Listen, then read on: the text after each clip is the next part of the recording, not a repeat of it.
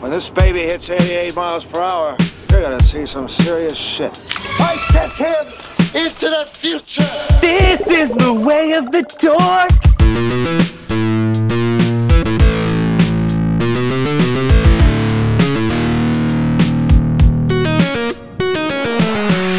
Welcome, everybody, to episode 48 of the Four Dorksman podcast. I'm Nate, a.k.a. Angry Nate, a.k.a. that asshole on Reddit who picked Funko Pops over his wife and is now getting a divorce. Oh, I can't follow that. This is Joey. I'm Collector Clint. This is Agent Tony Stark. And we are joined by a very special guest this week. I'll let him introduce himself. Oh, it's special. Thank you. Well, I am DeLorean Wolfgang. Or Alex. Yay. It doesn't matter. I go by either. Do you go by Alex Wolfgang? Well, my real name is Alexander Wolfgang. So that's my real name. So yeah, I guess if you want to. What about? Depends how formal you want to get. With hair like that, you can call me anything you want, Clint. There we go. Maybe we need to leave them alone for a little bit, Nate. What do you think? Yeah, just the three of us should just drop out of the call and let them oh, we've already had drinks together. We're good. So thank you, Alex, for joining us today. We're just going to run through a couple of quick housekeeping things before we get too far into it. Make sure you're following us on Twitter and Instagram at @the_dorksman. You can always email us at dorksman@gmail.com. You might want to keep that email handy as Clint explains our episode 50 bingo card extravaganza. Ooh, I like that name a lot, actually. So as Nate mentioned, this is episode 48, which means we are 2 away from the big 50. We are excited. I hope you are excited. And to celebrate, we are continuing our fun with our bingo cards. This time, instead of our good friend Andrew making it, we want you to make it. So here's how it's going to work. podcastbingo.com/dorksman50 is where you can find a blank copy of the bingo card Andrew has made. Use that as a template or make your own, but what we want you to do is make it your own bingo card to listen to for episode 50. The contents of said card can have stuff we've had on all these bingo cards before, like a King of the Hill reference, hot dog, or I'm bad at geography and Nate's bad at math, whatever you want. Or you can add something new that you haven't heard before. You can do whatever mixture, whatever combination you want. We know you guys are creative. We remember when we did our own collectible photo a day challenge, and you guys came up with some awesome photos. So we know you got the creativity in there. Please share that with us. So you have 2 weeks, I guess, because episode 50 is coming up. Make sure you email us what you come up with, dorksman@gmail.com. And it can be anything. It can be a picture of you did on a napkin. It can be using that bingo card, whatever you have, but you have to send it to us before episode 50 airs. Then we ask that you share filling out your bingo card during episode 50 using the hashtag DorksmanBingo and, of course, tagging us @_dorksman, as Nate mentioned before. I'm going too fast here. Anyway, what's the matter with you today? I need more coffee. The edibles hit a little bit too early. There we go. There's a Colorado Doug joke for you. There you go. You're already starting the bingo card. Brownies hit hard today. But anyway, make sure you guys do that. We'd love to see what you come up with. You have a couple weeks, but I think that's everything. If you have questions, follow us on our media pages. We have information there as well. And I think that's the extent of it. So back to you, Nate. Yeah. So do all that, please. It's a lot of fun. we enjoy it. Do what Clint said. We enjoy seeing you guys play bingo with us and share your bingo cards. I know we gave it a couple of bingos a couple of weeks ago when we did our actual bingo episode. But yeah, DorksmanBingo.com, free to play, and rewind and listen to Clint's speech if you want to enter for episode 50. It'll be online too. Yes, it'll be somewhere on one of our social pages. So yes, keep an eye out for that. So let's jump into the Ask the Dorksman. We've got a couple of questions this week. One very topical question from Jorge, good friend, and his question this week is: if you could borrow Alex's DeLorean and take it to witness any moment in time, when would it be and why? And you could only go once and not for personal gain. Great Scott! I know this is heavy. Do you mind if I pause you? I'm very curious why everybody wants to rent out my DeLorean. Right? I get this. I hear this question all the time from everybody else saying, hey, if you had Alex's DeLorean, stop giving my DeLorean away. Yeah, what are you, deaf and stupid? I said no. That's because there's 7 DeLoreans left that work in the world, and yours is one of them. So, and we don't know those other 7 people. Took the battery out, so it's not working now. Oh, bummer. You could rent it to us. Or we could use Clint's hot tub time machine. Yeah. Nice. That's a possibility, too. I can dig that. We got to find that Chernobyl drink to put into it, but yes, we could. But yeah. Joy, in tradition, why don't you go first? Any moment in time. Mm-hmm. Any moment in time. Any moment. Not for personal games. So you can't be like, I'm going to go back in time and bet on sporting event or something. Gray's Sports Almanac. I want to go back to the beginning of everything. I just want to see the Big Bang and see exactly what happens. Because I also want to present the conundrum of how am I going to be there if there's nothing there yet? Where am I going to be before it happens?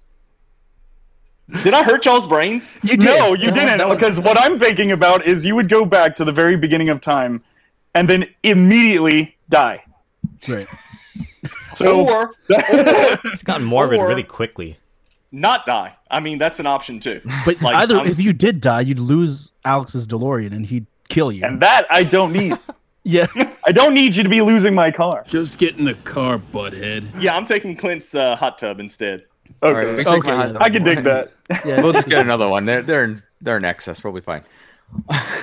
But that's a good answer. In fact, I'm going to chime in real quick. That'd kind of be mine, but I'd want to just see various times in the dinosaur eras, just to see how close we are. I have a feeling there's a few. It's one time, Clint. One time. Just one time with the dinosaurs. I just want to see how correct we are with our fossils and our hypotheses when it comes to what dinosaurs look like and how they behaved and whatever else. Because I have a feeling there's at least one we got completely wrong. Pick the moment where the T-Rex eats the guy off the toilet. If you're going to pick one dinosaur moment, pick that one. So just go to 1992. Perfect. Exactly. Perfect. I was alive then. I remember seeing that on the news. What am I supposed to say to that? Come on. But anyway, I mean, there's other moments, but I really would like to see just, I guess after playing Animal Crossing, how well those fossils actually go together and actually correspond to what they think they are. Go to a real museum, Clint.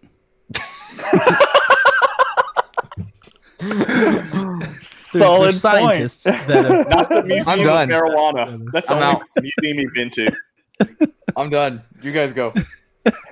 How about you, Alex?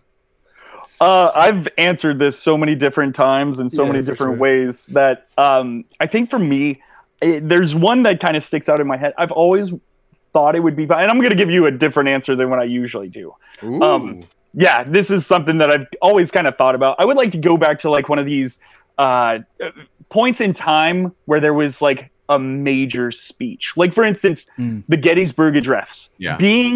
Being in the crowd for the Gettysburg Address, and then after Lincoln walks off, listening to the crowd and hearing what they have to say about, oh, well, that guy's full of shit. Or, especially knowing the outcome, well, that's the thing. It's like, who's to say that, everybody in the crowd was all for it? Who's to say that, I just would like to, because in the world we live in today, it's nobody can agree on anything. So to hear what people didn't agree about back then too would be pretty cool. I don't agree. It reminds me of the Key and Peele skit about the guy that had to go on after Martin Luther King Jr.'s "I Have a Dream" speech. And he's like, "Yeah, I was going to say all that stuff too." Yeah. God, that would be so interesting to be there. Like, honestly, even to be in almost where they were signing the Declaration of Independence, because you see all these giant murals of them being in, these awesome clothing, and they're like, "Yes, we're gonna sign this right here. We're all gonna." It was actually like signed in a pub in like Philadelphia somewhere. Right. Like, that to me is fascinating, to be like one of the patrons in that pub and seeing all these figures walk in and being from the future, knowing who these people are and walking through and seeing them and going, this is wild. This is cool. Because it wasn't all signed all at the same time. I mean, guys had to come in, and it had to be like super sneaky. It was pretty interesting. So that would be something kind of cool. Probably at least one of them didn't have their pants on when they signed it either. I'd be willing to bet. Drunk as hell, with his pants off. I'm thinking you're right. Spelled his name wrong. That'd be clear. Hey guys, I'm going to sign my name Hancock. Hey, everybody's signing Hancock. You see it scratched out and then it written again. That's funny. How about you, Ryan? Being that I like a lot of the ancient alien theory stuff, I'm thinking I'd like to go back to when they finished building the Sphinx. And I'd like to know for sure whether or not there was some sort of intervention from a higher power that was able to help them with all their building techniques, you know, because even still to this day, like it's like nearly impossible, not the Egyptians in specific, but you look at some of the way that the stones were carved, mm-hmm. like with laser precision. You didn't have that kind of technology back then. Mm-hmm. So it's like, what did they use? Right. Well, and the fact that they were able to build those pyramids within mm-hmm. a man's lifetime is, right. I mean, because it was supposed to be a tomb for the pharaoh, or at least the pyramid of Giza, which I've actually been there. I've gotten to see the Sphinx up close. I've gotten to see the pyramids up close, and it's very cool and very impressive. And it's totally bonkers thinking that, you know, thousands of years ago, people were able to create this thing and create faces of people that are 3 or 4 stories tall. Like the Sphinx is huge. It's bonkers to me to think that, like, back then, I was just quickly googled this, just lifespan of people back then, even the pharaohs. Like King Tut died at the age of 18, so you're thinking, like, but he had something wrong with him though. Yeah. So the average was about, like, I think 40 years was like old, you know, to them. Right? Oh, yeah. Right? Exactly. So, like, think about building something like that that's your whole life, is just building this pyramid for this king that's going to die. But, like, that's your entire life of building. And how do you get that built in that many years with that limited technology that's a very interesting point. Yeah. That'd be really cool to see. Yeah. Cause some of the other cultures around the world, they've been able to kind of explain how they were able to do things, like on Easter Island, for example. Right.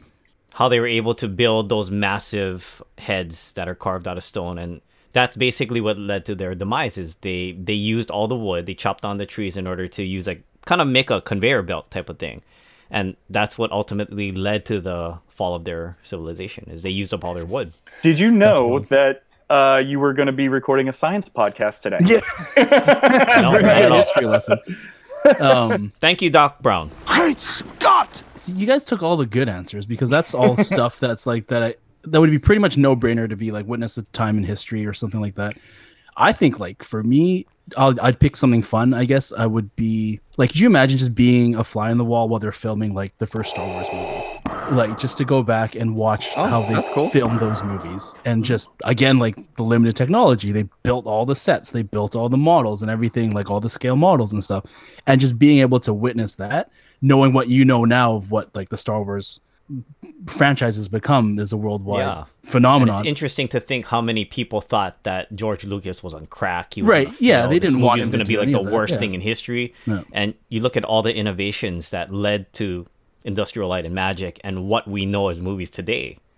It all was a byproduct of what his brainchild was. Maybe not all, but a good majority of it. Right. There you go. That would be my answer, after all the actual good historical answers and places that I would visit. Well, that's what you get for being the host. You got to go last. Yeah, it's true. If you ain't first, you're last. Watch the Blu-ray behind the scenes. You'll get it all.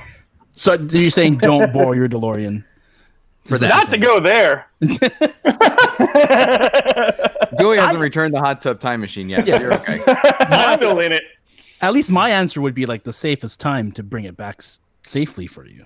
Right? These are I'll just use the quantum realm. That's fine. Yeah. God.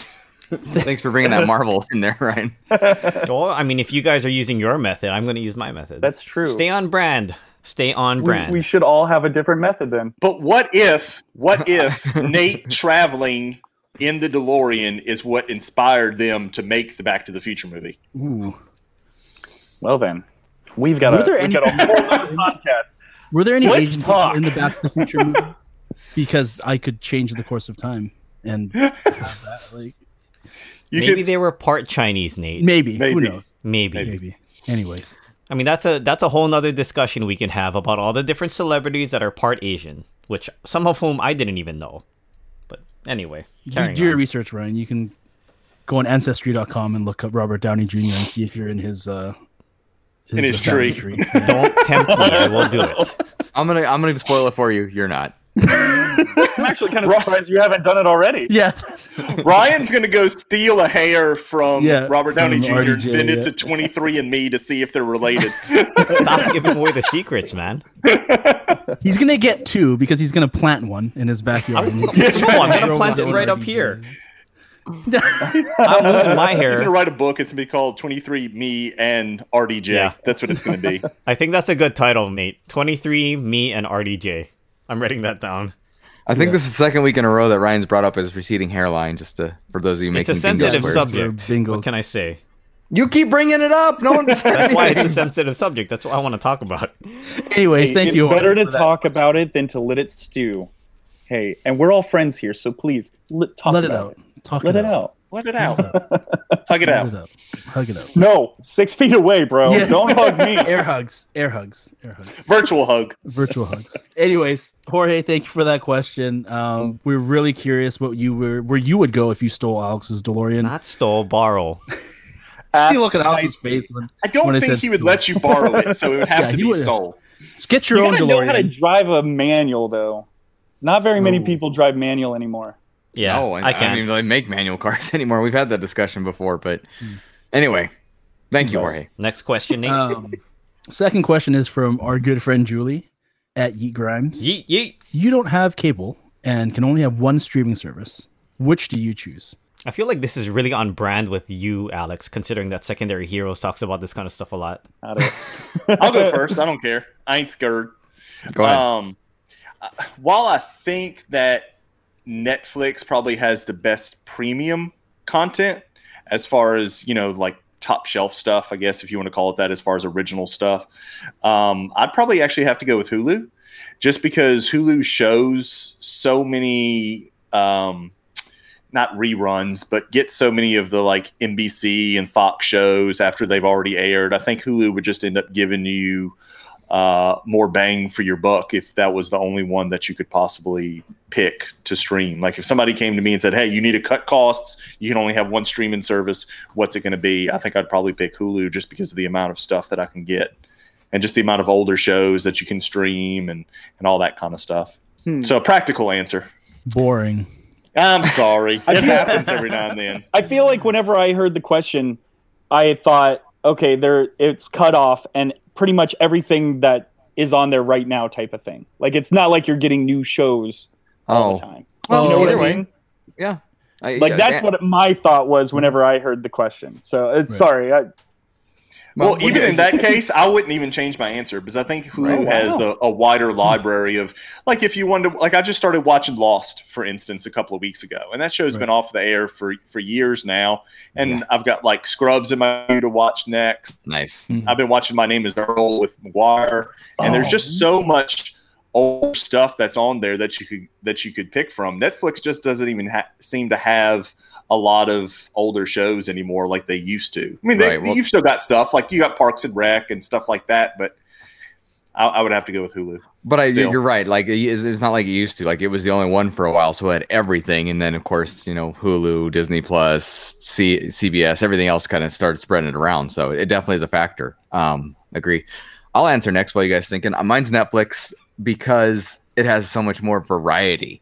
I know my wife really likes the documentaries. I like some of the, you know, Orange is the New Black, for example, some of the other shows like that.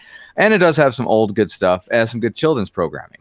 I will say if my daughter answered this question, it would be Disney Plus, though. She is addicted to Disney Plus and loves everything on there. So anybody who has children who are young or going to be young, meaning they're not born yet, might want to consider that. But yes, Netflix is fantastic. Yes. You know, on a side note to that, Disney Plus is probably the one I watch the least right now. It's like I watched everything I wanted to when it first came out, and now hardly ever look at it. I'm sure the kids do. My daughter does, I'm sure, more than I do. But as far as me, barely. Can't wait for the Marvel stuff to come out so we have some new stuff. Well, that's the problem. I have all the Marvel movies on Blu-ray or 4K, so it's like, why, you know, that's not something I'm talking about, like the TV shows. I get you. I get you. Yeah. WandaVision. I mean, Moon Knight even later on. So, yeah, I get you. How about you, Alex? Who's next? Okay. Oh, I'm next. Okay. I might have to piggyback off what you said. Netflix. I'm going to say Netflix because with Netflix, there's a lot of stuff that's buried.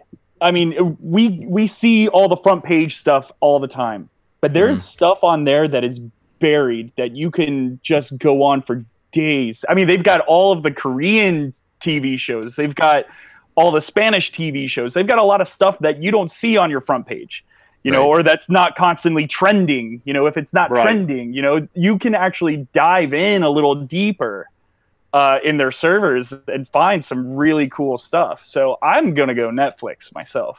I was thinking Disney Plus just because I like a lot of those older movies. But Joey, you said it, man. It's the one I'm watching the least. But then there's HBO too. HBO Max has got such a great, and HBO just released Friends on there. Mm-hmm. That's a game changer for sure. Yeah, but for sure. Isn't Friends going to be on the Peacock streaming service too? You would think. I think The Office is moving over there after the Netflix contract wears out, and from what I understand, they're going to have a free version of the Peacock streaming service to where you just have to deal with ads, but they're going to have it for free. And then you can... that's actually smart for them to do. Really smart. It is. That's kind of a thing to think about too with this is, so, you know, you have no cable, but you still have a TV. NBC, ABC, CBS, Fox, you can still get those channels. So you could still watch, you know, you could watch Bob's Burgers. Now you'd have to watch it at the time it's actually on instead of, you know, DVR or on streaming it, but you could still watch it. I can't. Because, okay. Like, I've tried those little satellite antenna things, and I catch two stations where I'm at. So it kind of depends on where you live. Now, if you live in like a bigger city, or if you've got an area that's pretty clear and can pick up the frequencies pretty easily, you know, I think you're right about that, because I didn't even think about that aspect of it, that you could still get those. But they're not on demand. You know, you're just, you know, whatever's on the channel at the time is stuck. Yeah. What do you remember having to actually sit down at a TV at a certain time to watch your show? Yes. You know? Yes. Game of Thrones. Dude, yeah, Game of Thrones is a good example. Waiting for Game of Thrones. We actually mentioned it in our last episode, or actually no, in our Secondary Shorts, the new show that we're trying. We mentioned that, like, that's one thing that is really missing with streaming services now is you don't get that. You watch a show and you get to wait a week for the next episode where you let it stew. You get to talk to your friends about it. Oh my God, can you believe this happened? Mm-hmm. Yeah, like the water cooler conversations, right? Right. Well, yeah. I'm going to say that's... You just binge the whole thing, and all of a sudden now it's done, and now you got to wait 2 or 3 years for the next one.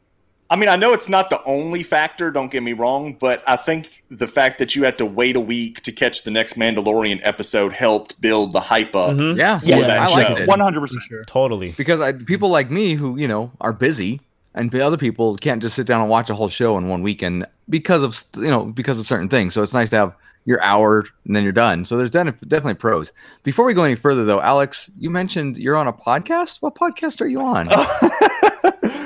Oh, I'm surprised I didn't mention it before. But yes, I am 1/4 of the Secondary Heroes. We podcast. I don't know really what else to say. But, you guys are on like you guys have done a number of episodes. I think we just recorded. I think 70 is going to be our next one. We're doing a new show that's going to be also weekly, but it's going to be a shorter show. It's going to be at max maybe 20 minutes an episode, where it's kind of just us shooting the shit, you know, talking about what we've been watching and stuff like that. Just because we don't really get into that type of stuff. We actually have, like, whenever we do the show, it's one topic and we kind of stick to that topic. So it's nice to be able to talk about, oh, I watched Ozark this week and I can't believe that, you know, that type of stuff. So it's, or the movie, like I just watched The Last Skywalker. What is it? Skywalker, The Last Skywalker. Rise of Skywalker. Yep. So I finally watched that for the first time. And it was nice that I was actually able to talk about it, because nobody cares about that movie anymore. So I got excited because I'm like, I just saw this. It's fun. You could have talked to me. I enjoy that movie a lot. Actually, I'm looking forward to seeing it again, but your point is still valid. Anyway, yes, so make sure you're checking out Alex and our other friends, Prog, Trevor, and Josh on the Secondary Heroes. All right, I'm sorry to interrupt you, though. I believe it's Ryan's turn. It's funny that you guys were talking about going back in time per se, considering that's our subject of today, and going back to a time where we actually had to wait a week or a month, whatever it is, between episodes, right, on TV. So to me, I mean, this is completely against that last phrase, but because I don't watch a lot of TV and I'm a big Marvel, Star Wars, and Disney fan in general, I would go with Disney+. I don't watch a lot of television at home, period. Aside from watching movies, the only thing I watch on a pretty much weekly basis when it's still in season is Law & Order SVU, but right now there's no episodes. Shocker. Hold on, is there like a ding mark for every bingo square? Bing! Yeah. Right. It's actually been very disappointing, though, because I was expecting new episodes to be coming out, and every Thursday I check, and it's a rerun from October. Rerun from October. Well, rerun from November. I'm just like, yeah, damn you, COVID. But there's a lot of content on there, regardless of how many times I've seen any of the Marvel movies.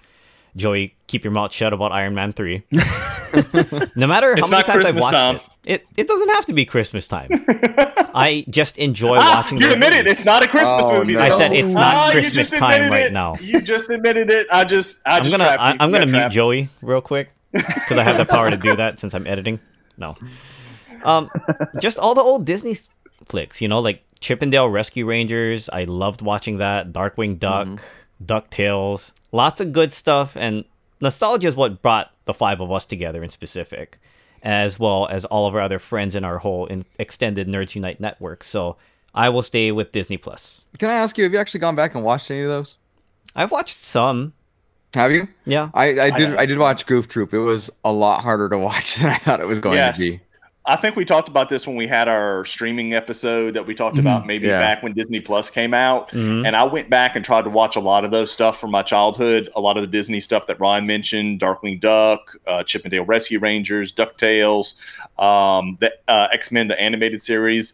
And I found it very difficult to sit through. Very difficult to sit through. Probably Darkwing Duck was probably the easiest one. Okay. Because, you know, it's modeled a lot after Batman. And it kind of has that Batman, the animated series vibe to it. Just a little bit goofier. Because, you know, I mean, it is a duck. But I couldn't even get through the X-Men stuff. And I loved that show as a kid. I'm afraid to try it because of that. I think that's a good topic of discussion for a future podcast is of the shows that we enjoyed watching as children and maybe even teenagers. What could you still sit through and watch start to finish today? Because obviously your attention span is going to be very different now as a mature adult. But there are some things that surpass time, and no matter what, you'll still enjoy watching it. Sure.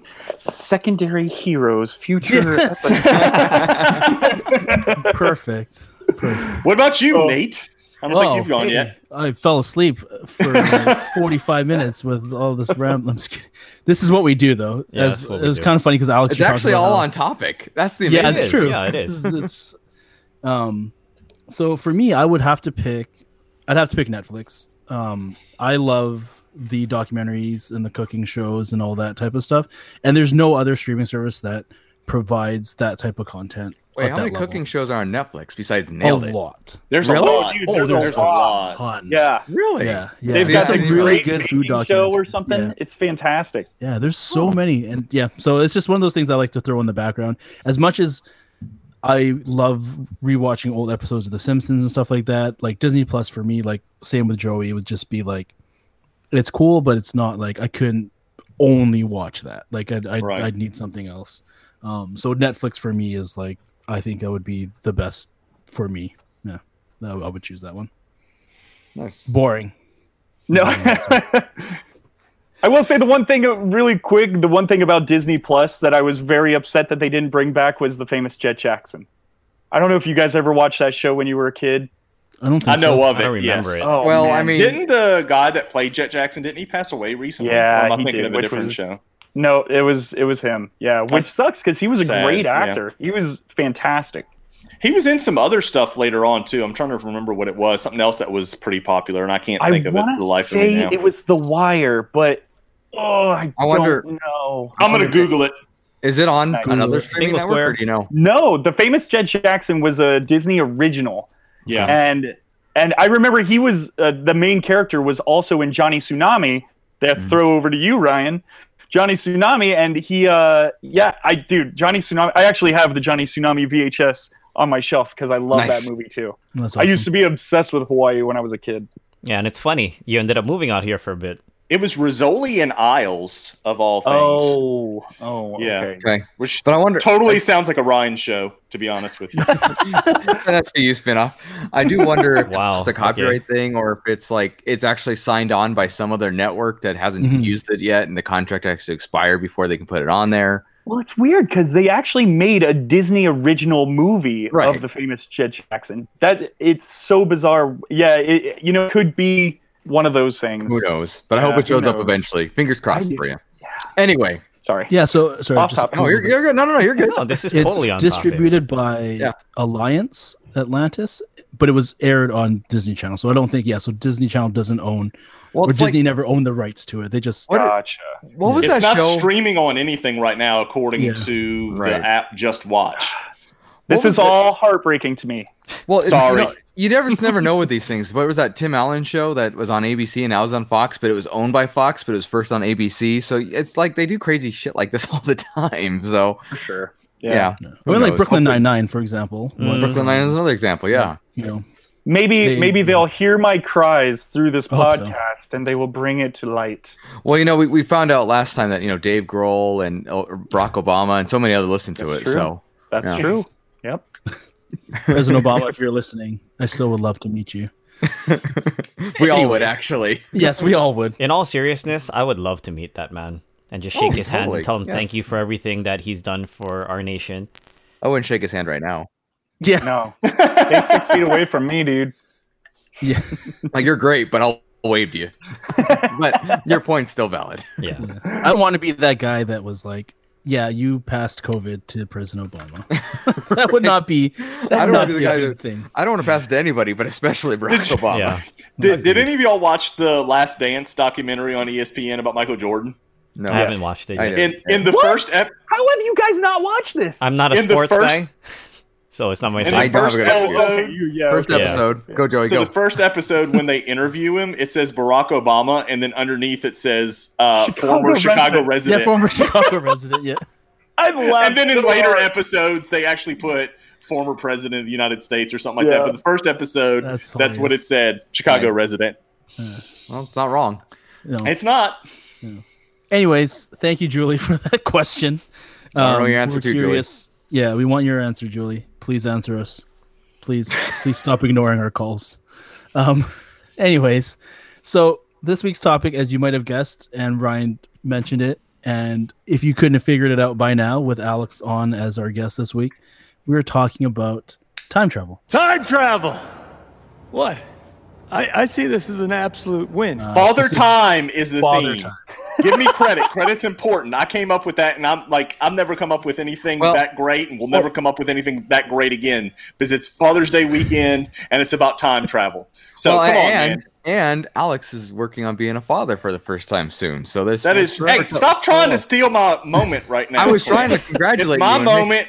Stop trying to make it yours. You know how important credit is to people. Why don't you just hop in the time machine 5 seconds ago, smack Clint, tell him, shut your mouth, and then we'll move on. Yeah, whatever Joey said, that's what we're talking about today.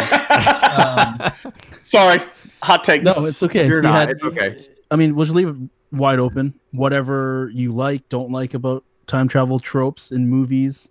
I mean, we know, Alex, you're a kind of a big Back to the Future fan, maybe. Wait a minute, Doc. Are you telling me that you built a time machine out of a DeLorean? Yeah, kind of big.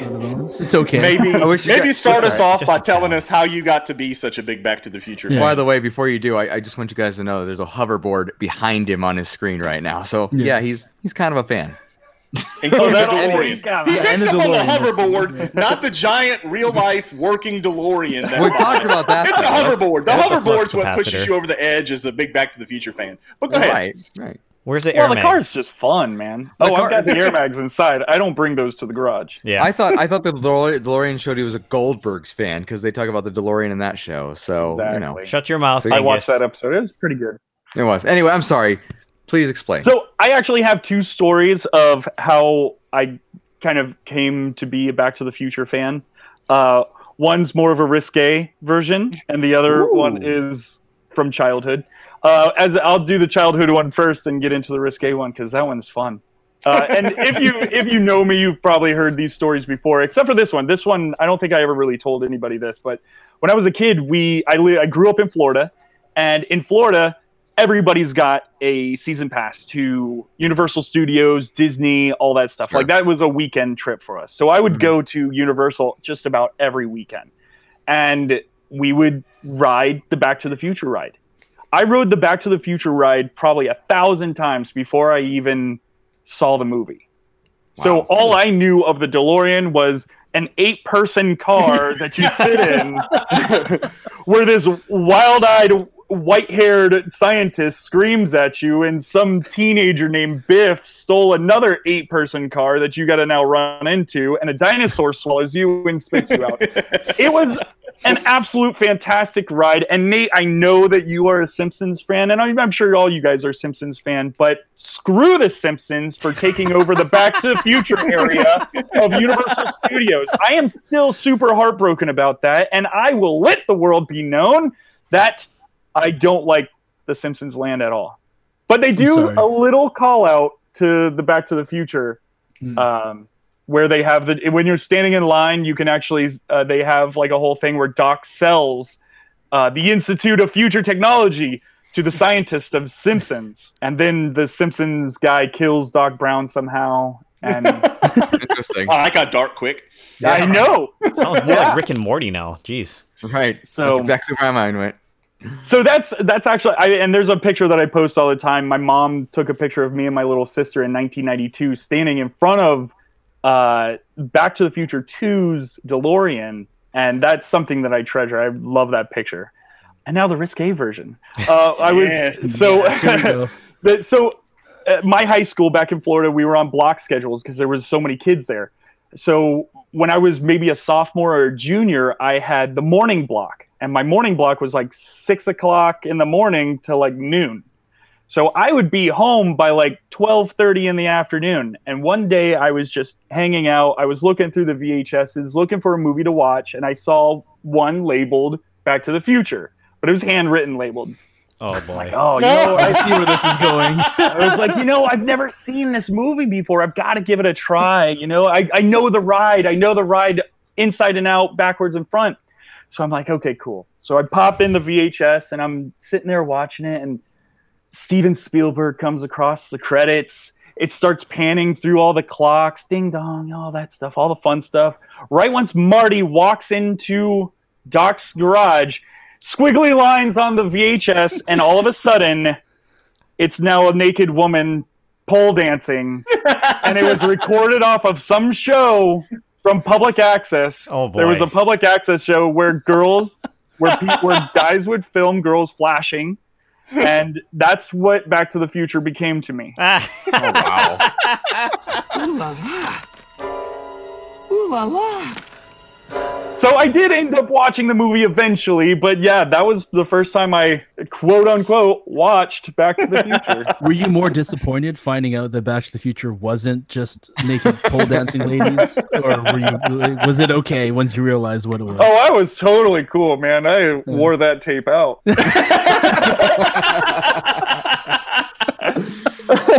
Oh, that's man. Incredible. Wow. There you go. That's how my love amazing. Of Back to the Future. So just curious, did you watch the movie the whole way through then? Did you like watch all of it? Well, right once it went squiggly lines, I took it out and I ran to my bedroom and watched it. Okay. So my question is, did you watch it all the way through, and did it ever like stop and then all of a sudden, you know, like they're the clock tower scene or something like that? No. It's pretty much all the way through. Okay. Yeah. Just curious. You know, it's weird. Alex talks about, you know, his love for his favorite time travel movie, starting with a VHS tape. Mine was kind of the same way with the Terminator franchise, but it wasn't, you know, there wasn't squiggly lines and pole dancers afterwards. It was the Terminator 2 movie that I saw at my cousin's house in his bedroom. There was like 6 of us piled in there, and I was just absolutely amazed at this movie. And it wasn't necessarily the time travel aspect that got me hooked. It was the CGI and the special effects, which at the time, the whole part with the T-1000 where he's, you know, turning from, you know, this liquid metal basically back to human form. I mean, that was you know, we talk about like Star Wars being cutting edge, you know, in the late 70s, you know, when this movie came out, that was cutting edge as far as being able to do something like that with computers. And it just blew me away. And it's what got me hooked on the Terminator franchise. Have you gone back and watched it since to see how the technology holds up? There you go. I'll be back. Yeah, it actually holds up fairly well. There's a few scenes, like there's the one where he's walking through the fire. That's kind of shaky. Oh, wow. But like I'm thinking about the scene where he turns into the checkerboard tile on the floor of the hospital. The that still looks very good, huh? Like the way that part holds. And look, Star Wars holds up pretty well with some of the practical effects. I agree. Yeah, you know that they did. Yeah, because it's practical effects, not CGI. Random fact: ILM actually did all of this stuff with Terminator 2. I don't know if you guys know that. That was all Industrial Light and Magic as well. Well, it's funny. First of all, good call. I did see Terminator. I've seen Terminator the first one more recently than I've seen the second one because I had to watch it for another podcast I was on. And that whole clip. Yeah, it's still not horrible, but it's definitely not the same as the T2 technology that came through and really holds up. Yeah, the first one. Yeah.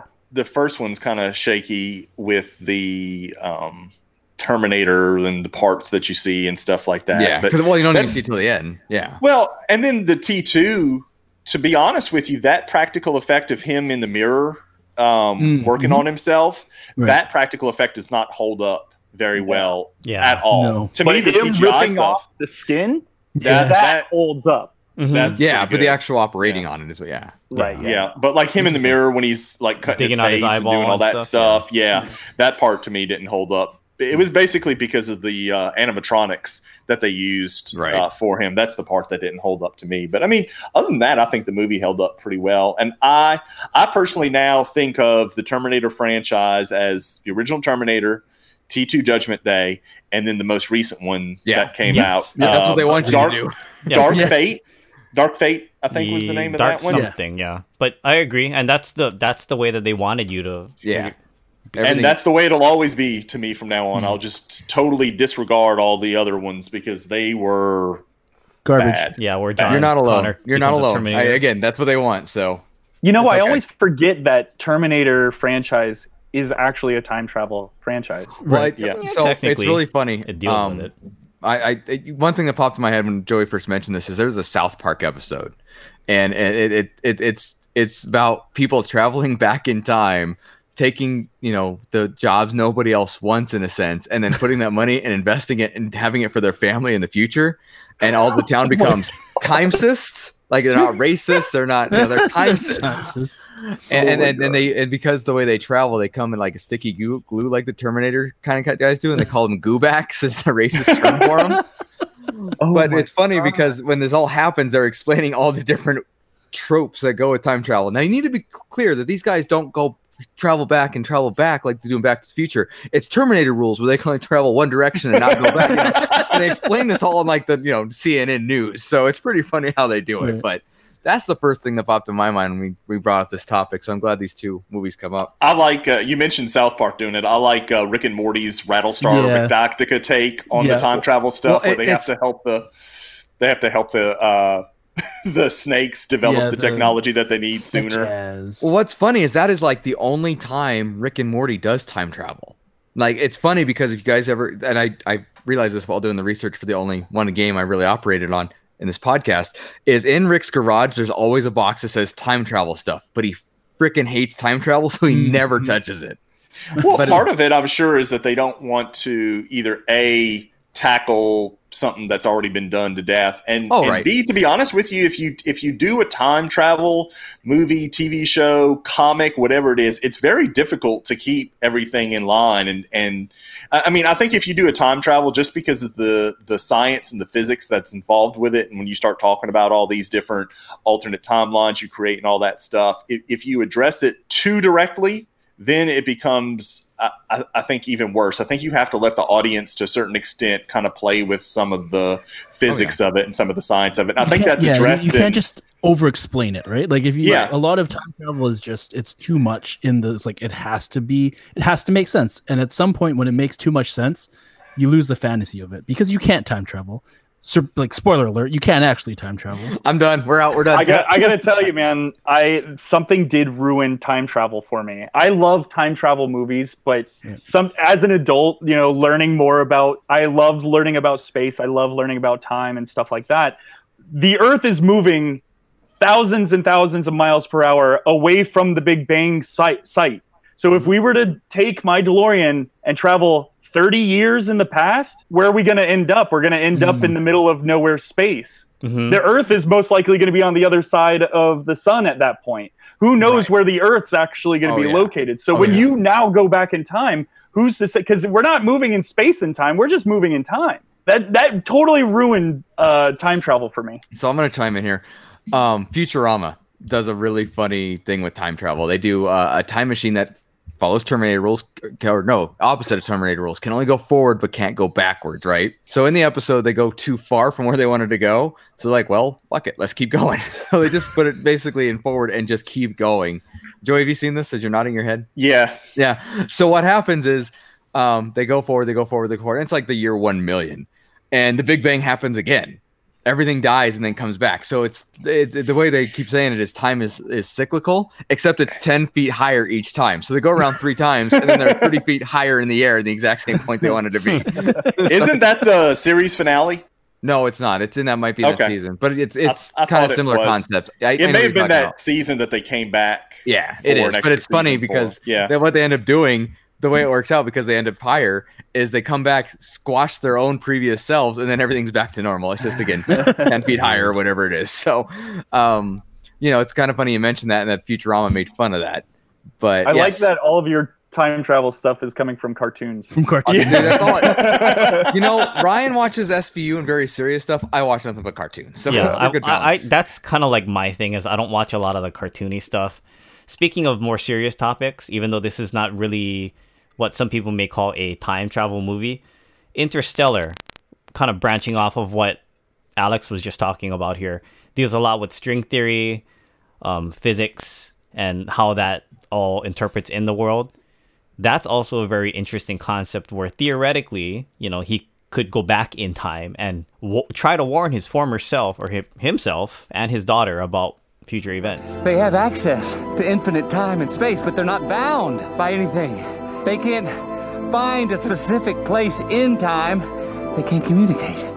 I think it's again, one of those things where you start getting into and maybe too far into the science of it to enjoy it. But then you start talking about, okay, you know, it's kind of bringing it back to Ryan's thing, to the Marvel movies, when they talk about going off and creating alternate timelines, you know, and, you know, that could possibly create or you're going to not your Earth, but now since you started a new timeline, it's, you know, an alternate universe and all that stuff. And I think that just goes again to, you know, I think they mentioned that in Endgame, talking about the different time travel tropes and stuff, alternate and about reality. How you're, and how about it just kind of messes with you and stuff. Yeah.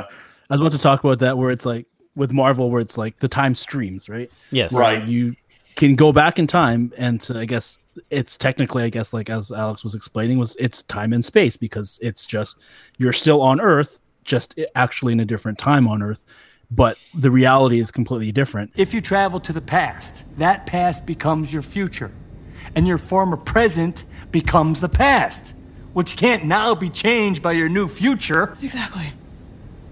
So Back to the Future is a bunch of bullshit. But you can bring that stream back in line, and they kind of explained that with Endgame, and I'm watching Agents of S.H.I.E.L.D. this season, and it kind of seamlessly flows through that, and they're actually, again, back in time now with Season 7, and it's quite good. It explains a lot of the stuff, early S.H.I.E.L.D. days and stuff like that, without going too much spoilers, but I enjoy that aspect of time travel much more than, for example, like, for me, like, my first instance of time travel movies was Bill and Ted. Only we could go back in time to when he had him and steal him then. I didn't even think of it as a time travel movie, because it was just a movie. I was a kid. It was kind of funny watching them jump back and forth. I didn't really understand all the historical reasons and the all the people on there. It was like, oh, I know of that person, but I don't know what the significance of it was, right? So it's just to see how it's evolved, and just to see how there's just so many theories, and it's all for fun. And I think that's the one thing that we just remember. It's for fun. Don't take it too seriously, and we're gonna enjoy it. Yeah, I agree. I think the better ones are when you when it's actually further away from the actual real science that deals with time travel, that you can enjoy it more. But you're like, oh, this is so preposterous. Then I can just move forward and say, okay, it's just a fictional time travel thing instead of like the writers trying to get. Yeah, I was thinking about like Quantum Leap, for instance. Ryan, I don't know if any of y'all remember that show. Mouth shut. Yeah. So for those listeners that don't know much about Quantum Leap, it was about a guy who travels back in time, but he leaps into other people's bodies and like inhabits their bodies and tries to right wrongs, I believe is the saying from the introduction of the TV show, and try to fix things that happen in their lives. And then as soon as he fixes it, he usually leaps back again to some other year, whether it's forward or backward. So those are the kind of things that I'm talking about, that it's like, okay, it's so preposterous, and the science for that is so not here right now that I can actually sit back and enjoy it because my mind's not, running 90 miles an hour trying to figure it out. We talked about streaming services earlier, and one of the reasons besides Alex coming on that made me thinking about the time travel part is that Dark season 3 is coming out. It's a German time travel show. Alex, I know, or I'm pretty sure Prog's a pretty big fan of the show. Prog's a huge fan of it. Yeah. And it's interesting the way they do it because it's a little bit different, because basically you're able to jump like from your point in time and then like another point, the same amount of years backwards or the same amount of years forwards. And it's like, to do with like nuclear waste and all that kind of stuff. But it's just the shows that just take it so far to me that I can't believe it. That's more interesting to me, if that makes sense. Yeah. Mm-hmm. Well, you're not dwelling on the time travel portion. You're dwelling on the story, which makes sense. I get that. Interesting. I'm just trying to think of some more fun time travel movies or shows. I'm glad you brought up a Hot Tub Time Machine. I totally forgot that was a time travel movie. Yeah. And Bill and Ted's. I want to go back and watch the Bill and Ted's before the third one comes out for sure. Oh, I tried. It's a hard watch. Well, I mean, these are. I apologize, my good friend Sully. Oh, but it is a tough watch. The first one came out with like 86, 89 for that. 89. You know what? That shouldn't matter because a lot of really fantastic movies came out in the 80s. I get it. I'm just true. But it's continuing a franchise that's now 30 years old. That's all. That's the only reason I brought it up. You're right, though. Of course. You're right. You're talking about franchises, and that reminds me of another one that I think did an excellent job of time travel, but also using it as a chance to kind of retcon their franchise was X-Men: Days of Future Past, and the way they linked those two different groups of actors that had played the X-Men. I really enjoyed that one with Wolverine being the link between the two. I totally forgot that was another time travel movie. Good call. Well played, Julie. Yeah. I did not like that movie at all. Really? That's one of my favorite ones. I'm just a big X-Men fan. I even bought Dark Phoenix, so I'm a sucker. Whoa! Yeah. Right, I like but see, you're an X-Men fan, so I can understand that. But I'm a collector. I like having them all. I have Wolverine too. But to Joey's point, Days of Future Past is in my top 5 of all the X-Men movies. The fact that you can have the interaction between your old self and your current self, in a sense, right? It's a good story. I liked it. When they were like, Magneto bent the bullet that killed JFK, that's when they lost me. That exact moment, I burst out laughing in the theater. And it wasn't a joke. It was a serious moment. Right. And then I was like, I can't take this seriously anymore. And I just, maybe I'll watch it again. Yeah. But they lost me at that point. Varying opinions, right? You know what else is a time travel movie that I totally forgot of that you can consider as Deadpool? It's true. Yeah. Cable. Yeah. Cable travels back in time. Cable, and then they travel back in time to save him. And spoiler alert. Deadpool is fantastic. So another time travel movie that I love, and actually I like the book way more. It doesn't fit in with all this other stuff. It's a time traveler's wife. I remember reading this book, and at the end of the book, I was bawling my eyes out because it was so sad. But it's about a guy who travels back and forth through time, but he has no control over it. He has zero control of where he goes. He's pretty much, he just will be in a situation and then disappears, and now he's 20 years in the past. Like, he continues to, but he goes back to certain areas multiple times. So there's been times where he's seen himself in a situation where he was already time traveling back then. It's such a wild story. The movie doesn't do it justice. I cried in the movie too, whatever. But the the book, man, I remember reading the book on I was working on a cruise ship, and I got to a part where I started bawling, and I had to lock my office door so none of my coworkers would walk in. And I'm like, why is that book doing this to me? What is happening? Oh, wow. Man. So that was the first time I ever cried in a book. Or, no, that's a different. Never mind. So let me ask you a question. Would y'all consider movies like Edge of Tomorrow a time travel movie? Mm. Ooh, yeah. It has to be. I think so. Yeah. Yeah. That's the one with Emily Blunt and Tom Cruise, right? Yes. Yeah. Correct. Okay. That's a good movie, by the way. They're making a sequel too. Yeah. I haven't seen it. Yeah, it's actually based on a manga series, and so there's a lot more material for them to pull into movies if they wanted to. You should watch it, Clinton. It's very good. My list is long. You're probably right though. It's Tom Cruise. Emily Blunt's the winner. Tom Cruise is a bummer. But anyway, what? No, I'll tell you. He is good. The greatest American actor of our time. I beg to differ. You better than Tom Cruise. Tom Hanks. Yes. No. Yes. Action. Okay, let's go action then. Anyway, Tom Hanks is a great guy. You call Family Guy a time travel because they do all that stuff with Stewie and Brian. Where they travel all over the world or all over. There you go, going back to cartoons again. Cartoons. I was actually looking through my DVDs, and that's what popped up. So yes, we know where your priorities lay in life, Clint. I didn't know this was a secret. Ninja Turtles 3, Turtles in Time. Oh yeah, yes. That's true. It's even in the title. Garbage. I forgot about that. Yeah, that's pretty. Oh, even as a kid, I felt like it was like, ooh, this is hard to watch. Yeah. Number 2 was like good though. Totally off topic. One and two were good. Yeah. At least for kids. Like you don't get the same feels as the first movie, but whatever. Yeah. And I'm thinking of Legends of Tomorrow. I don't know if any of y'all are big CW DC fans, but I was pretty dedicated to it the first couple of seasons, and then it just became hard to watch as well with some of the storylines that they were trying to pull with the time travel part and all that kind of stuff. Hey Joey, and I enjoyed it. Wait till Lost.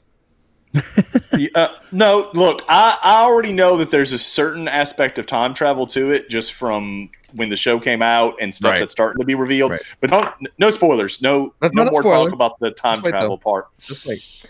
I still have not seen Lost. So yeah, me neither. I haven't watched it either. First 3 seasons I'd recommend. After that, I wouldn't. But anyway, we got to probably wrap this up. We've been chatting. We can't travel back in time and keep going. So, what else?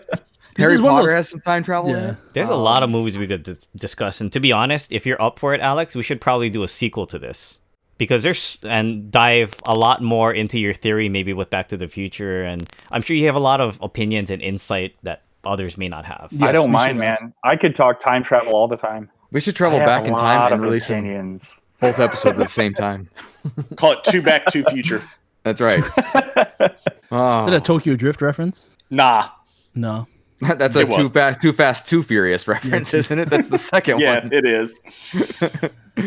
Anyway. I think we should. I think it's... Well, math is hard for Nate. We know. There we go. We got another bingo square. There Anyways, just for you guys. Really quickly, is there any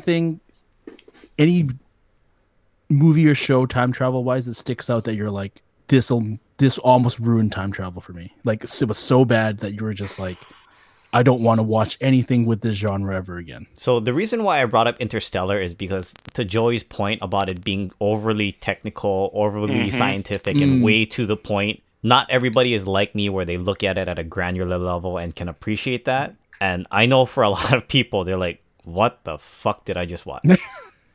And I can respect that because it's way too over the top and it's just too real in a sense. So that's probably one of them where I would say it ruined the whole time travel aspect for a lot of people. I'll just leave that on the table.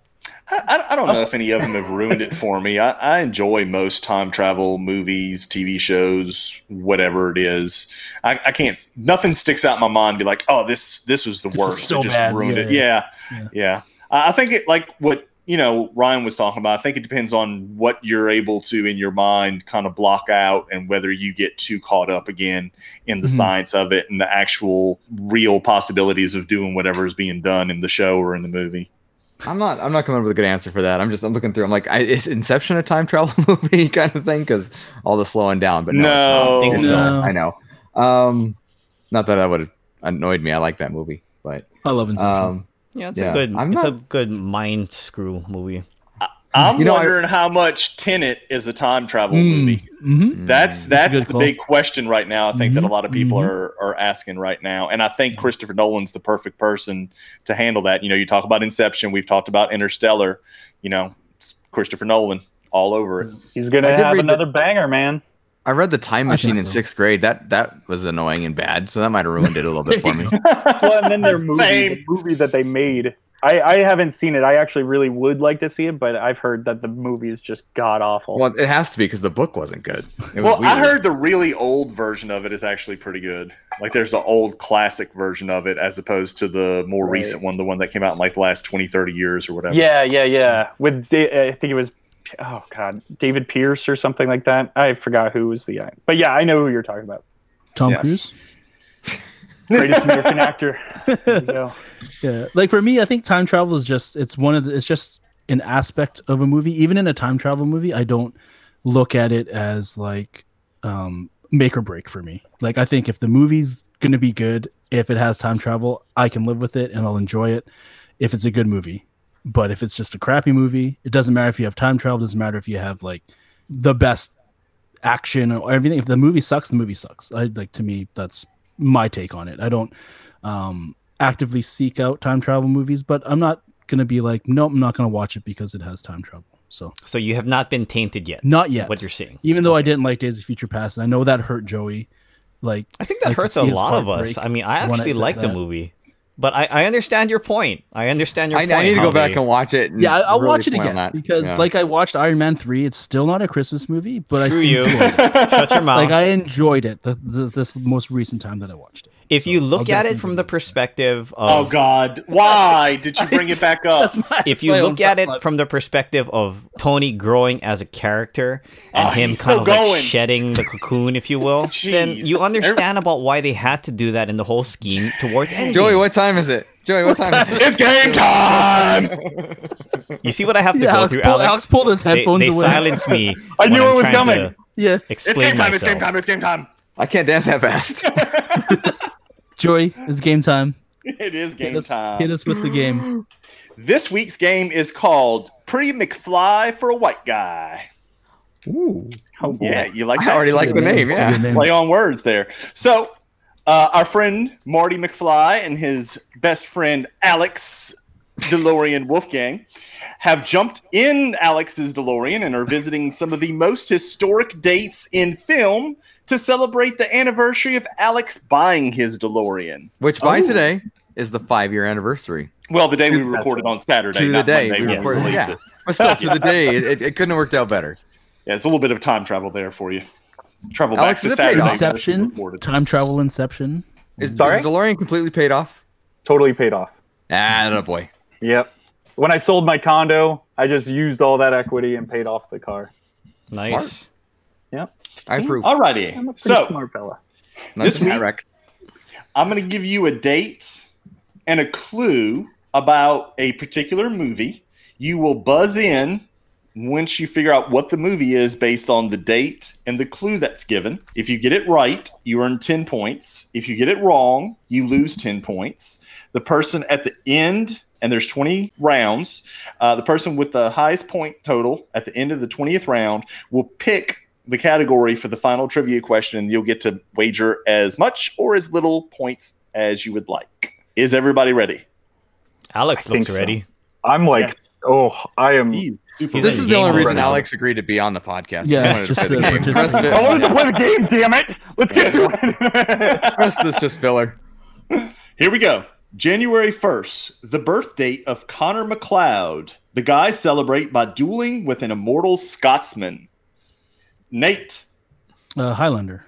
Highlander is correct. Highlander! Nate is first on the board. I didn't know that one. Next, the guys traveled to February 2nd, where Phil Connors relives the same day over and over. They celebrate by taking up ice sculpting and catching up with an old high school chum who now sells insurance. Alex. Groundhog's Day. Very good. Exactly correct. Next, the guys travel to February 14th, Valentine's Day, where Joel and Clementine meet on a Long Island Railroad platform in Montauk after having erased one another from their memories. The guys celebrate by getting back together with a forgotten ex, even if they know it won't work out in the end. Clint. That is Eternal Sunshine of the Spotless Mind. Oh. Very good. Exactly correct. That's a time travel movie? No, these aren't all time travel movies. Y'all are time traveling to the movies. I'm like, it kind of is, though. They travel back in the past a lot to show things, but yeah. Wait a second. I got hoodwinked. All right, here we go. The guys next travel to March 24th, where 5 Illinois teenagers are held in their high school library for Saturday detention. They all celebrate by forging an unlikely bond with someone dissimilar from themselves. Clint. That would be the Breakfast Club. Breakfast Club is correct. Very good. I got to get it out of my head that this is not time travel. Next, the guys hit up March 25th, where they see Lloyd Christmas encountering an enormous sea bass in a gas station bathroom. They celebrate by quoting each other all day long. Mock. Dumb and Dumber. Yeah. Oops. Alex, you didn't. Correct. Yeah. I saw my name pop up. Next, the guys travel to April 12th, where a mysterious monolith capable of accelerating human evolution is discovered on Jupiter. They celebrate with a little ditty called Daisy Bell. Ooh. The guys may be stumped. Can I ask a question? Is this only movies or is it TV shows too? It's only movies. Okay. Just movies. Yeah. So I'll give y'all. I also don't want to. I'll give y'all a hint. The year the movie takes place is in the title, and we are already past it. I'm not gonna. Oh, good. Yeah, Alex. 2001: Space Odyssey. Very good. Exactly. Ooh, I was thinking that. I was also. Yeah. Nice job. That was a good one. Good answer. Good answer. All right. Next, the guys travel to May 2nd. Where they are now students of Hogwarts and come together to defeat a noseless wizard, except the Slytherins, those evil, evil Slytherins. They celebrate by weeping over their still lost Hogwarts letter. And just to clarify, I do need the specific movie that I'm referencing. Ooh. Clint. The Hogwarts lost letter. That would be... crap. That is Harry Potter and the Chamber of Secrets. Incorrect. The part was the big Battle of Hogwarts, and that took place on May 2nd. So the correct answer is Harry Potter and the Deathly Hallows. Damn. So you have lost 10 points. Clint? Shit. Okay. All right. So the guys next travel to May 5th, where they see Anastasia Steele interview business mogul Christian Grey. They celebrate by being pretty terrible at conducting interviews, but somewhat less terrible at conducting romance. And our first one to buzz in is Ryan. 50 Shades of Grey. Yes, that is correct. Ryan, you no longer have Ryan points. You now have 2 points. How many questions are there? 20. There's 20 rounds. There's 20. Oh, okay. So almost halfway. Yeah, so you gotta, I'll give you all a recap at the halfway mark how many points y'all got. Cool. All right. The guys next travel to May 26th. Jenna Rink ages 17 years in a single day, only to find out that adulthood is just as confusing and anxiety-ridden as teenhood. They celebrate by staying young forever. And Ryan. I might get this wrong, but 13 going on 30. You know you're not going to get them rom-com stuff wrong, man. We know what your genre is. And that's exactly correct. 13 going on 30. Nice. I couldn't remember her name. I just remembered the synopsis part. Yeah. Well, I wasn't sure. I was like, I hope I get this right. Yeah, you got it. It worked. Next, the guys travel to June 2nd, where they go and see longtime friends Seth and Evan having a hard time getting to their crush's party. They celebrate by carrying their best friend to safety in the heat of a police raid. Yes. Alex. Superbad. Superbad is correct. So, after the first half, Alex is in the lead with 40 points. Ryan is in second place with 20 points, or Ryan points plus 20 for those that are doing the math. Can't live it down. And Clint and Nate are both tied with 10 points. Ugh. Now, Number 11. The guys next travel to July 4th, Independence Day, where they see Jack Torrance celebrating the day with a staff of ghouls a good 2 decades before he is even born. They celebrate by succumbing to the madness of writer's block. Ryan. The Shining. The Shining. You know, we can't say The Shining for copyright infringement. Simpsons reference. Yeah, for those of you that didn't know that, thank you, mate. You uneducated or hate The Simpsons. All right, next. Wait. That really took place on July 4th? Yeah, that was 4th of July. That whole scene where he's in the bar? Huh. Isn't it snowing there? I'm supposed to be the overly technical one. Shut your mouth. Sorry. Let the game keep rolling. Come on. My bad. That's why I was like, what? Okay. I didn't get that one, obviously. Go on. All right, here we go. The guys next travel to July 8th. Where they see Police Chief Martin Brody and oceanographer Matt Hooper succeed in destroying a shark that has been terrorizing a Massachusetts beach. They celebrate by staying far, far away from Massachusetts at all costs in the future. And Clint. I'm guessing Jaws. Jaws is correct. Very good, Clint. Jaws 3D. Come on. That wasn't Sharknado? I'm still waiting to see Jaws 19. Nice. Same with me, brother. Nice.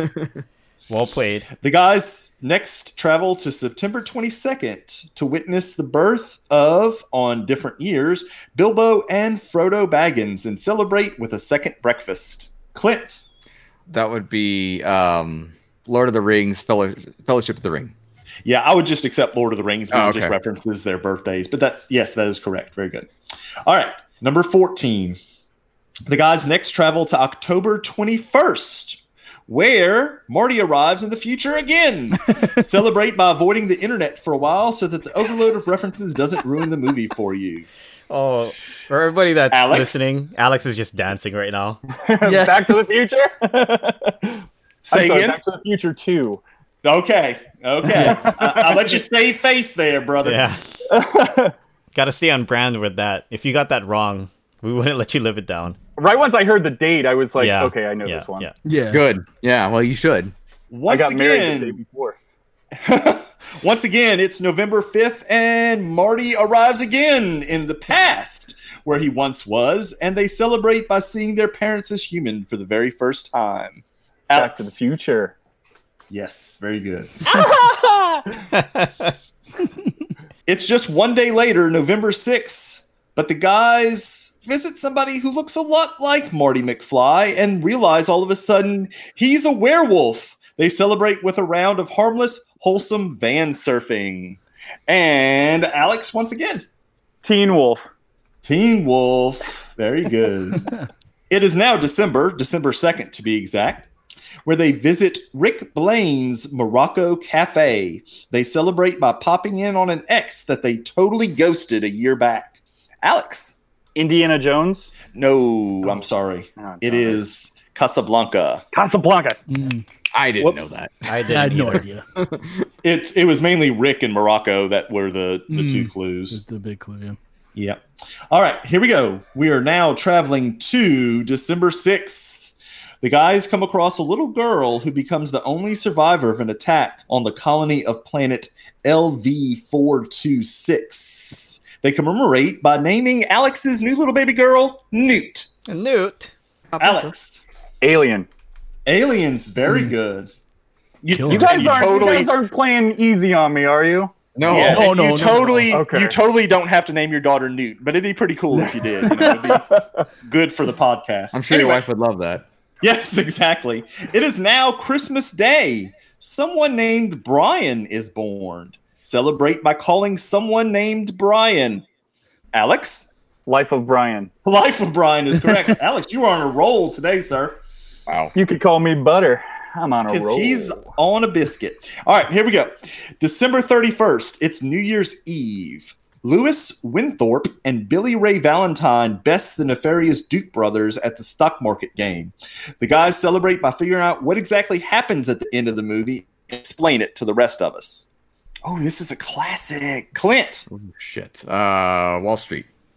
No. Does anybody know what it is? No points, but I'm just curious. Trading Places. Yeah. Oh, right. Man. See, you took my answer. Damn it, you. I would have got that right. Whew, I was just about to get in there. Okay, so here's the recap of what y'all have to wager. Alex, you have 80 points. Oh, wait, I have to wager now? Oh, okay, hold on. 80. Well, you don't technically. Yeah, you hold on a second. I'll explain how that works. Thank you, yeah. Thank you. Ryan, you have 30 points to wager. Clint, you have 20, and Nate, you have 10. So if Alex has ever seen an episode of Jeopardy, I think he knows how this plays out if he can do the math quickly in his head. But still, we're giving him help. We've got. What does Clint have? Sorry, Clint has 20. 20. Okay. So here's the way it's going to work, Alex. I'm going to give you 3 dates. You in your head are going to pick which date you're going to have me read the clue about. The other guys won't know. You will wager during that time point. And when I say go, everybody's going to hit enter and submit how many points they're wagering. Make sense? So you can choose from January 4th, February 23rd, or April 15th. So you know which day you're choosing. The other guys don't know which day you're choosing. And you've got 5 seconds to decide how many points you want to wager. After they wager the points, then I'll tell you, or you'll tell us which date you chose. Okay? And then I'll give you the trivia question based on the date. So you have 5 seconds to decide how many points you want to wager. Okay, do I just write it down? No, you're gonna hit it in the chat. Oh, okay. 3, 2, 1, enter. Okay. Clint, did you try to wager some of Alex's points? You wagered Screw you. He's grabbing my Sully bucks. So I'm trying. Wagering all 20. Nate is wagering Ryan points, which means he's wagering 0. Ryan's wagered all 30 of his points, and Alex has decided to wager 20 points as well. So I feel like that's a smart move, right? Yeah, it's a very smart move. Yeah, okay. It didn't matter. You could have wagered 0 up to that's the thing. I don't know. You should have done like 19 because technically, if you get it wrong and Ryan gets it right, you tie. Yeah. No. Oh well, then I'm not. Oh wait, Ye does. Ye does. Yeah, he wagered wrong by 1 point. Yeah. So sorry, math is hard for me and Nate. All right, Here we go. Which date did you choose? April 15th. You chose tax day. I was going to say tax day, yeah. So well, Alex, previous tax day. Yeah. So Alex and Marty travel to tax day, April 15th, where the Titanic has struck an iceberg, leading to catastrophic death and destruction. What ocean is it in? Now you have 30 seconds to think. Don't enter it just yet. I'll tell y'all when to enter. So again, we're looking for the ocean that the Titanic was in when it hit the iceberg. And I'll tell y'all when to hit enter to submit your scores. For the listeners at home, to keep you busy, I'll kind of try to describe what's going on. Clint is eating his hair right now because he's so nervous. Nate is eating. I'm not sure what he's eating, though. It came out of some cellophane, and it looks kind of questionable. Alex is just doing Alex things. He's looking quite anxious or constipated. I'm not sure which. Duh. And Ryan is trying out some new jokes on his dog in the background. So in 5, 4, 3, 2, 1, enter. And everybody is correct. It was the Atlantic Ocean, which means our guest, Alex DeLorean Wolfgang, is this week's winner. I beg to differ. He spelled it wrong. For a white guy. Oh, Alex spelled it wrong. I was hoping Ryan was going to say Pacific. I really was. Did you hear Ryan? Well, Pacific. You know what? I did spell it wrong. So I'm just kidding. Give it to him. Nope, I did. You're right. Do you have a tiebreaker question? No, Alex won. Shut up. All right, I dig it. Can we hear the other questions? Because I always like to use your material. Oh, what were the other ones? Yeah, sure. Yeah. So January 4th, the guys travel to see the championship fight between Rocky Balboa and this boxer Apollo Creed? The first Rocky movie. Yeah, Apollo Creed's correct. Oh, wow. The other one for... Yeah. Well, was the Rocky one the clue? Would you have said that or just... Yeah, that's what I was getting to in the first Rocky movie. Yeah. And then the other one is whose dead body was found by Pete Martell in Twin Peaks Fire Walk with Me? Oh, I don't know that one. Unless you were a Twin Peaks fan, you wouldn't have known. Right. So if we had Prog on, he'd have probably known. It's Laura Palmer. Oh, for sure. Yeah. Yeah. I would have never gotten that. I'm so actually glad you picked a pretty good one. That I did that. Yeah, good work. You picked a good one.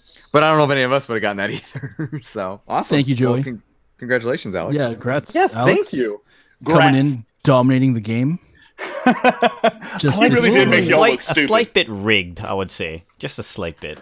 Yeah, because there were two Back to the Future movies listed. Yeah. Yes. I mean, well, he even thought if it was time travel from the beginning, and then he had to wrong. Yeah. You had a commanding lead. You're fine. Yeah. That was 80-30. So take away those two, it's still 60-30. So yeah, if you combine the three of our points together and you risked zero, you still would have won regardless. Yeah, right.